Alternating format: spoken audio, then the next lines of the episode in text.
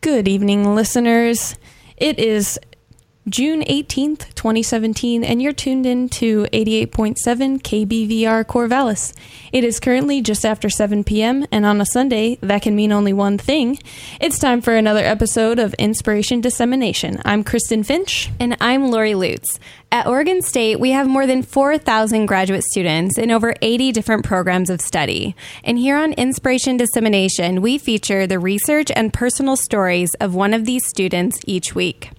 If you're a graduate student at OSU and you're interested in coming on the show, or you just want to find out more about all the awesome things going on at Oregon State, check out our blog at blogs.oregonstate.edu slash, slash inspiration, where you can find out all about our up and coming guests and links to our Twitter and Facebook pages.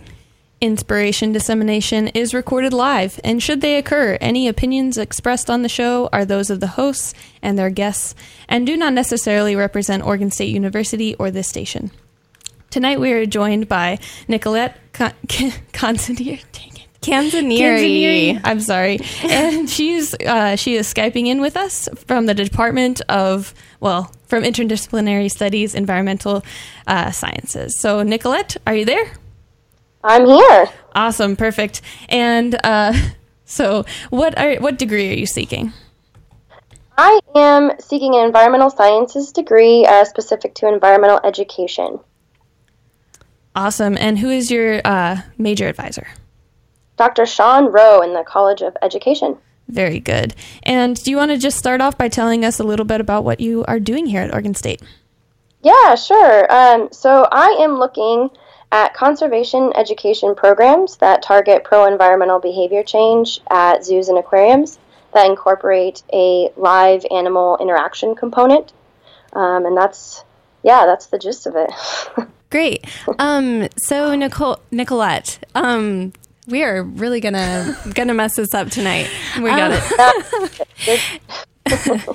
um, anyway, so zoos and aquariums. It's my understanding that they've kind of gone through this trans- transition over the years. Can you tell us a little bit about that? Yeah. So you know, historically, zoos and aquariums have been sort of this opportunity to display collections of animals. Um, but this was sort of now more hopefully in our distant past. Um, but recently, this transition has occurred that's much more focused on conservation and education um, and teaching people about the animals that they um, have in their care and those ecosystems that they uh, represent. Um, and it's really exciting, um, but there's also happens to be a lot of a lot of uh, research that still needs to occur because it's been a relatively recent transition. And so that's how you're getting involved with the with uh, zoos and aquariums, right? Is you're like looking into their educational exhibits? Yeah, so I'm really interested in how they're how they're approaching education um, specific to conservation messages. So any any zoos or aquariums that are accredited through the Association of Zoos and Aquariums have to uh, address that component in some capacity. Uh, and I'm just kind of really interested in how they're doing this um, and how that can be improved um, so that we're so that we're able to target pro environmental behavior in the most efficient and appropriate way. So, why do you think that uh, zoos and aquariums have kind of taken this stance on on conservation? Uh, and what kind of uh, what kind of role can zoos and aquariums play for interacting with humans? Yeah, I think. I mean, I think the transition has been sort of organic. I think the more that we've understood and, and been able to study animals um, and have just changed as a culture, I think that that's just been this sort of natural transition into something more than than just uh, a display of animals. Um, and I think that you know we do have some evidence now that these facilities. So I, am studying uh, free choice learning specifically. So any any learning that doesn't happen um, inside of a formal education uh, facility like a school like a school. Um, so some, something like a zoo or aquarium would be considered a free choice learning setting. And mostly um, i mean zoos aquariums museums national parks all of those would fall under this free choice learning I- idea. Um, and they play a huge role all of them and especially zoos and aquariums um, in educating people about the environment. Um, so they have a really important role to increase environmental literacy um, in our country right now. Right. So I'm thinking like zoos. I usually find them in like big bustling urban environments. So that might be the only, uh, if I live there, maybe the only interaction that I get with like wild animals, unless I, uh, especially for people in urban areas that maybe don't drive. Right. So potentially you're reaching a much different demographic. Yeah. Absolutely. And I think that that's um, a really important point um, that this is an, an ability for us to facilitate a connection to the natural world that people in urban areas might otherwise not be able to encounter. Um, and even if even if you are, I still think that it it, uh, it enables you to connect with nature in a different way because even if you're able to go out, um, I know we're lucky in, in Oregon to be able to go out hiking and observe awesome things, um, but you don't necessarily get the same uh, level of interaction or uh, visibility with with wildlife, for instance. And I think that that uh, connection to to wildlife in particular um, creates this uh, sort of affective, you know, emotional component that's really important to engage audiences um, so that you're able to deliver a message in a different way. Absolutely. So you're really um, interested in focusing on the live animal exhibits. And do you have any examples of how these live animal exhibits can tie into this message of conservation? Yeah. So, I mean, this happens in a lot of different ways.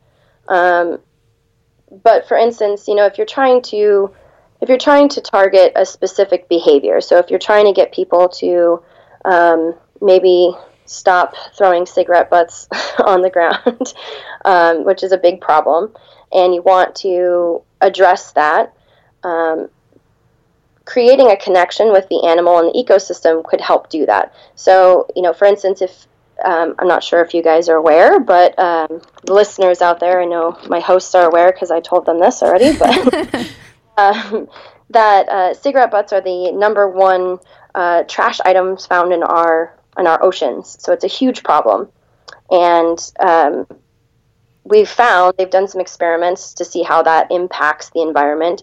And as you can imagine, there's all kinds of things that are found in cigarette butts that aren't uh, good for the environment. There's a lot of carcinogens, among other things. Uh, and so they did this experiment to see what the effects were, and they dropped a cigarette butt in. Um, it's a kind of a sad story, um, but they dropped a cigarette butt into a tank that had some fish in it, and it was just one cigarette butt, uh, and it killed all the fish. Oh and oh you want to really like take that message um, home and and change people's behavior. You could tie that then to an animal at a zoo or aquarium um, that was that was found in the ocean. So like a sea lion um, training session or some sort of trainer talk or uh, just even like the keepers talking about the animals um, could could connect those things in a different way for people so that's it's, much more tangible it's not it's not something that's abstract Absolutely. And just um, one thing, so you, you've been mentioning like the sea lions and different animals and things. And um, so are these animals, are they um, being captured and just put on display? Or um, what are the animals, um, where do they come from? I guess is what I'm trying to get at. Yeah, that's a, it's a really good question. And it's something that I have found actually through um, some other research I've been doing with uh, in partnership with the Association of Zoos and Aquariums, uh, a lot of people don't know where these animals are coming from. And, you know, in the past, um, back in the day, they used to take animals out of the wild, which is really unfortunate. But we're smarter now. We understand, you know, the detrimental effects of doing something like that. And for the most part, uh, most animals that are in any sort of facility, like a zoo or aquarium or a wildlife outreach, um, uh, they are oftentimes rescued. So something has happened, something that humans have done. Um, they've been shot, they've been run over, um, there was a wildfire and it destroyed their habitat, something along those lines, and they're unable to be released. And so those animals uh, come into human care and act as an ambassador for their species and then for the ecosystem uh, that they live in. And that's a really important uh, component of this because um, if we, you know, if we aren't able to release those animals, the question is like, well, what else do we do with them? And I think that this offers a really meaningful, productive use of of uh, their lives, um, and it's something that I know for sure all the people who are charged with taking care of them take very seriously and make sure that they are kept in the best way possible.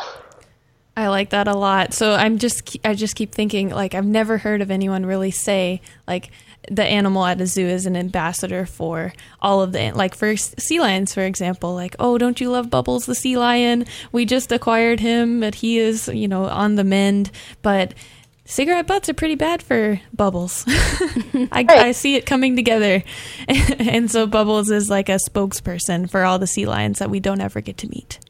Exactly. That's exactly it anyway so uh, do you want to tell us just a little bit about um, how you are going to go about doing this study and understanding if, uh, or uh, maybe, yeah, the mission the mission of some of these exhibits at zoos and aquariums?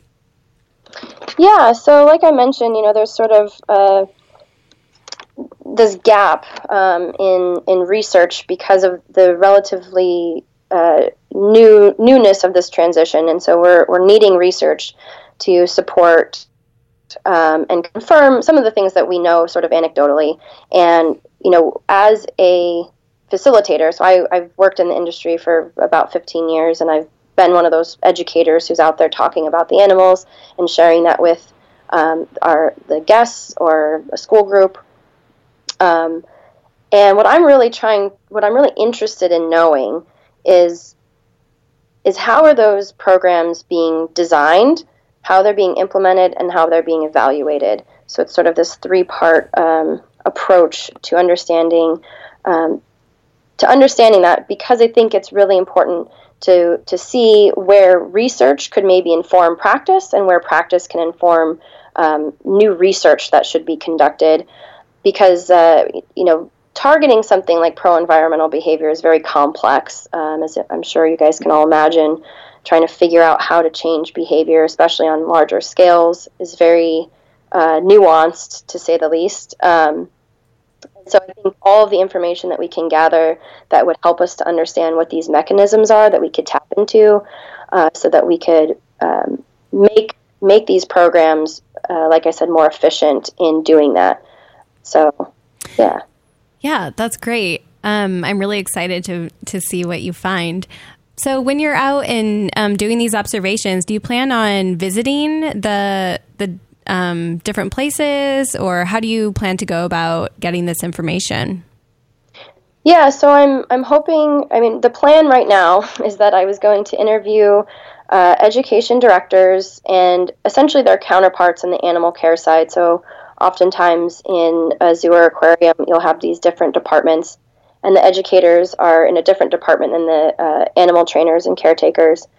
But they'll both be presenting or creating programs that they're disseminating to the public. So I'm interested in getting sort of both sides of the story.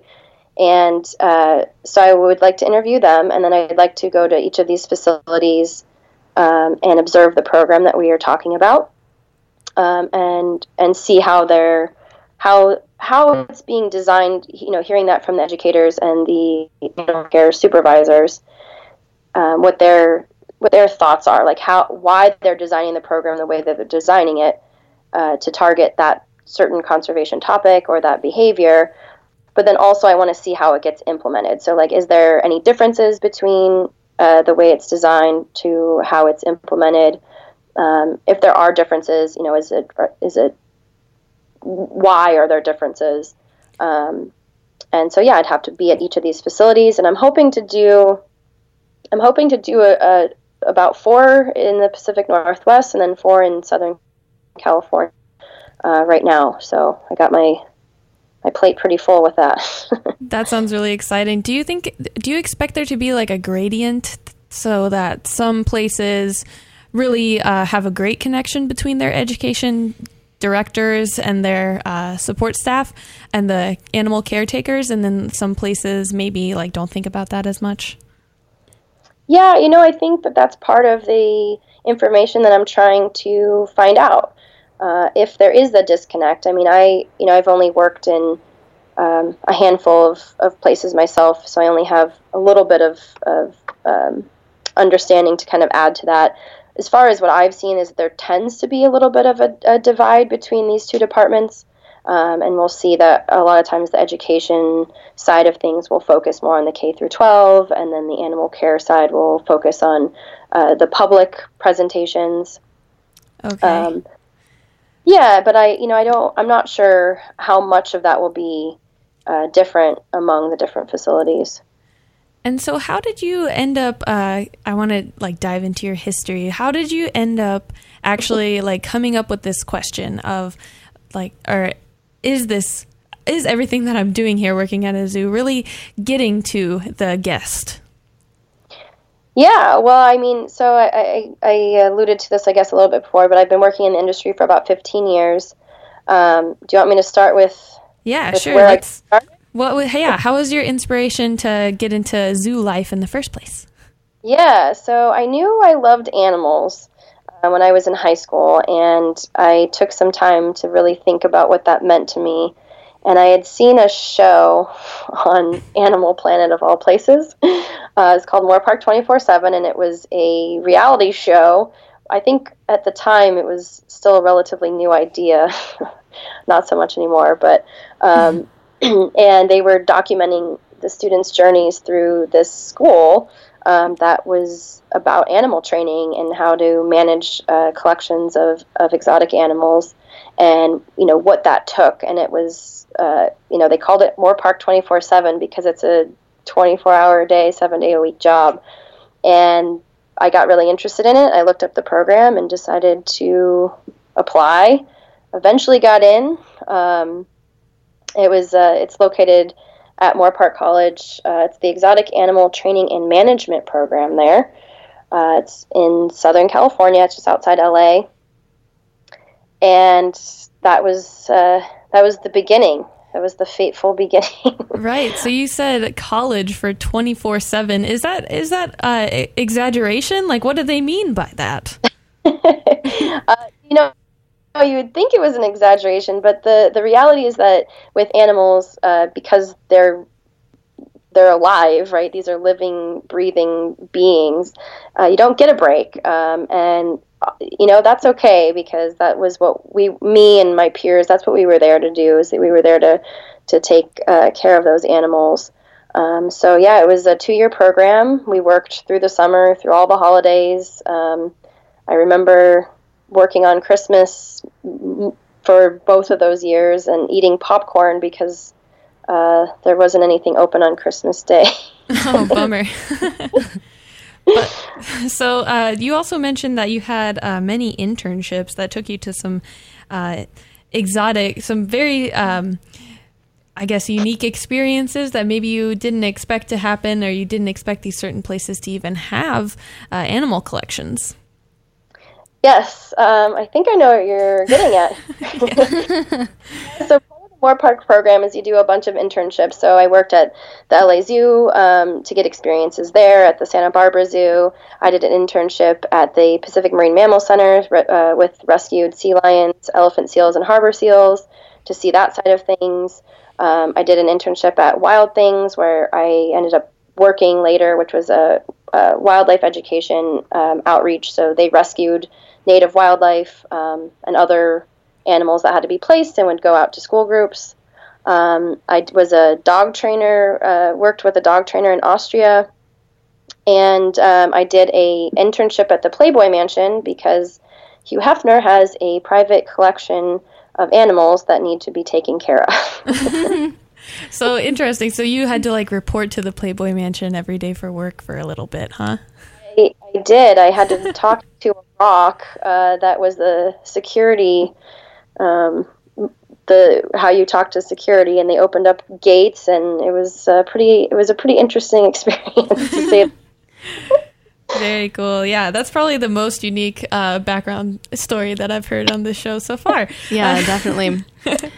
but at some point, you kind of realized that you wanted to do something a little different or dive a little deeper into um, what you were studying and what you were um, your your work environment with training the animal. So tell us about that.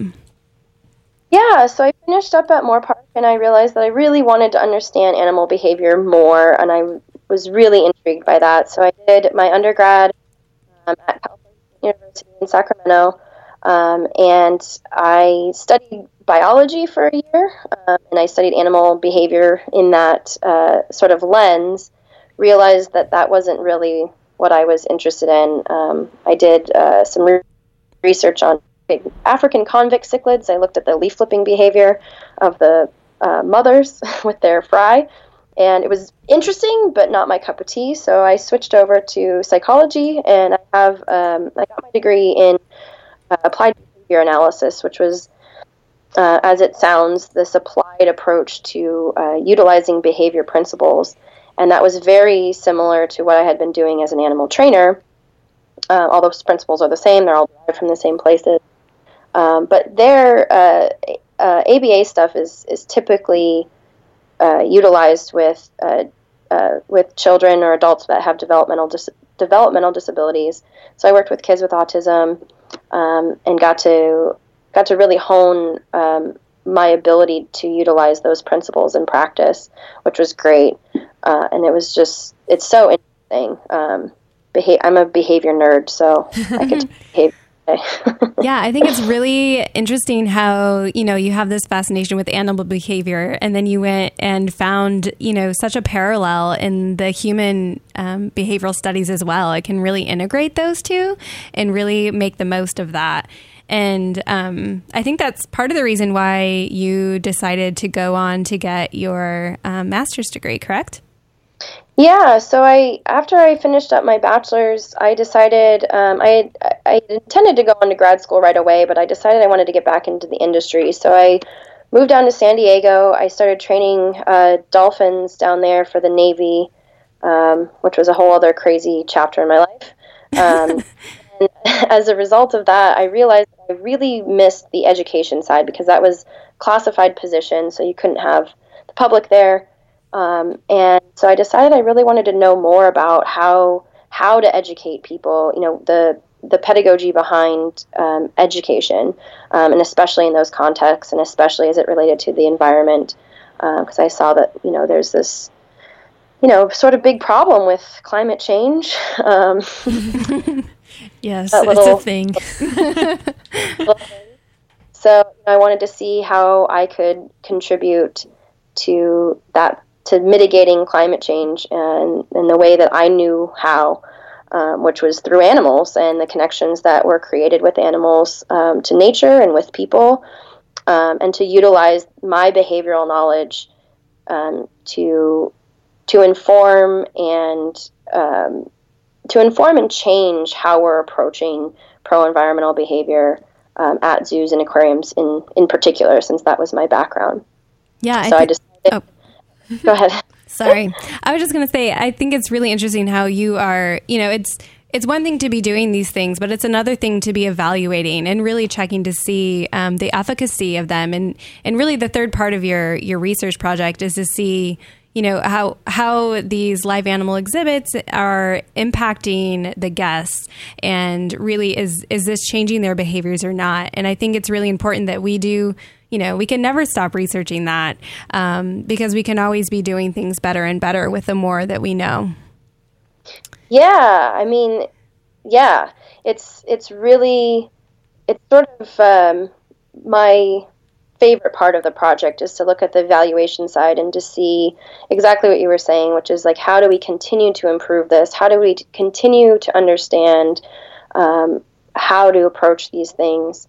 And um, I think I just think it's really interesting because you know there is this this like I mentioned now a couple times with this gap between research and practice, and that's something that I'm really trying to bridge by bringing this you know these theoretical and conceptual frameworks that I've now dove very deeply into in a, in my master's program, and bringing that understanding to the practice so that we can continue to improve um, the way that we're the way that we're doing these programs and um, you know, I'm, I'm hoping that it's beneficial for everybody.